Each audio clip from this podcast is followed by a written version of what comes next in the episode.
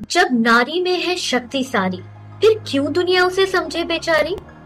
नमस्कार दोस्तों, मैं मनीषा गुप्ता आज फिर से लेकर आई हूँ एक नई कहानी।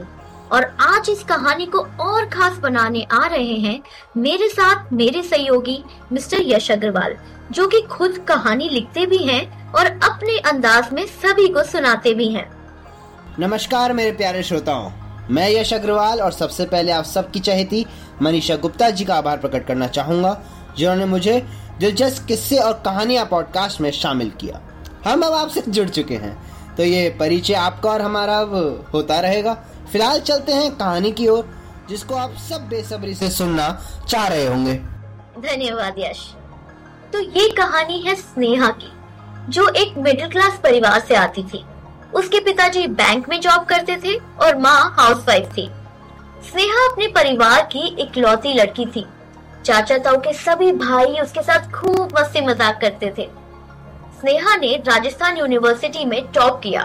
उसने बीकॉम की और जब उसकी ग्रेजुएशन कंप्लीट हुई तो सभी घर वाले उसकी शादी के लिए रिश्ते ढूँढने लगे। वो पढ़ने में बहुत तेज थी और आगे भी पढ़ना चाहती थी। पर घर वालों का वही मंत्र चालू, जिससे आप सभी वाकिफ होंगे ही।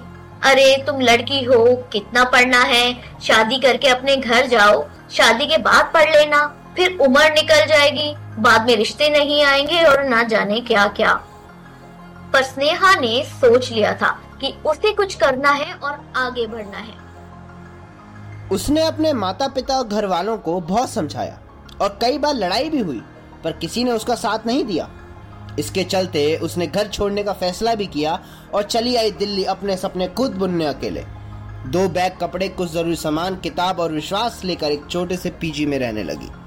जब घर वालों ने साथ नहीं दिया तो अपने पोस्ट ग्रेजुएशन का खर्चा भी खुद उठाने लगी। एक प्राइवेट स्कूल में स्नेहा को टीचर की जॉब मिल गई थी, जहाँ से पीजी में रहने का किराया खाने पीने का खर्चा निकल जाता था। ओपन यूनिवर्सिटी से एमबीए करने का फैसला किया, ताकि जॉब और पढ़ाई साथ साथ चलते रहे। इन संघर्ष के दिनों में, जब कोई स्नेहा के साथ नहीं था, तब उसके पास था सिर्फ़ खुद पर विश्वास, लगन और अपनी कड़ी मेहनत। दो साल तक घर वालों का ना कोई फ़ोन आता था स्नेहा के पास, ना ही स्नेहा अपनी तरफ़ से कोई पहल करती थी। बस अकेले ही सब कुछ हैंडल करती थी और सारे काम खुद करती थी। घर वालों ने शायद ये मान लिया था कि उनकी बेटी अब ज़िंदा नहीं रही होगी। दो साल बाद स्नेहा को एक फर्म में सेल्स की जॉब मिली। जिससे उसको करीब चालीस हज़ार रूपए मिलते थे।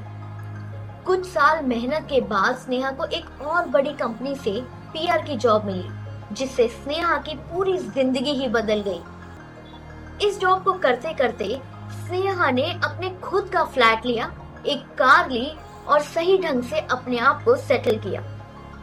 करीब पाँच से छह साल बाद उसने अपने पापा को फाइनली फ़ोन लगाया और बताया अपनी ज़िंदगी के इस सफ़र के बारे में। पापा सुनकर बहुत खुश हुए और अपने आप पर अफसोस करने लगे।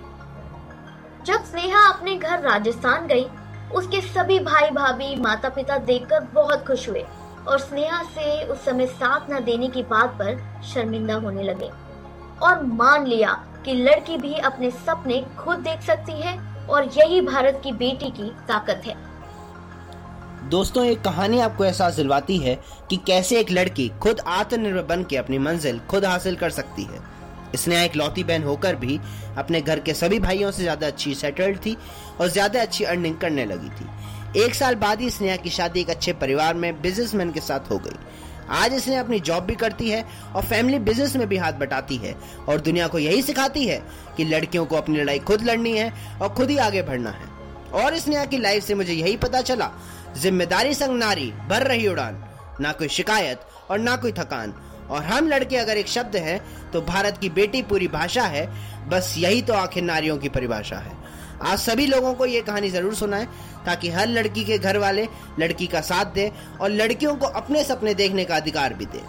इस प्रोग्राम के माध्यम से मैं देश की सभी लड़कियों का सम्मान करता हूँ, उनकी इज़्ज़त करता हूँ और जहाँ कहीं भी हो, उनकी सहायता करने के लिए हरदम तैयार रहता हूँ। यही निष्ठा, यही प्रेम और यही एकता मैं अपनी उम्र के सभी लड़कों से भी देखना चाहूँगा कि वो भी गलत बात का साथ ना दें और लड़कियों को सुरक्षित महसूस करवाना भी हर लड़के का कर्म और धर्म होना चाहिए। लड़कियों का हर कदम पर साथ दें और भारत को दोनों मिलकर आगे बढ़ाएँ। तो दोस्तों, उम्मीद है आपको आज की ये स्टोरी बहुत पसंद आई होगी और आपने इससे ज़रूर कुछ सीखा होगा। तो सुनते रहिए दिलचस्प किस्से और कहानियाँ मनीषा और यश के साथ। आपसे फिर जल्दी मिलूँगी। तब तक के लिए धन्यवाद।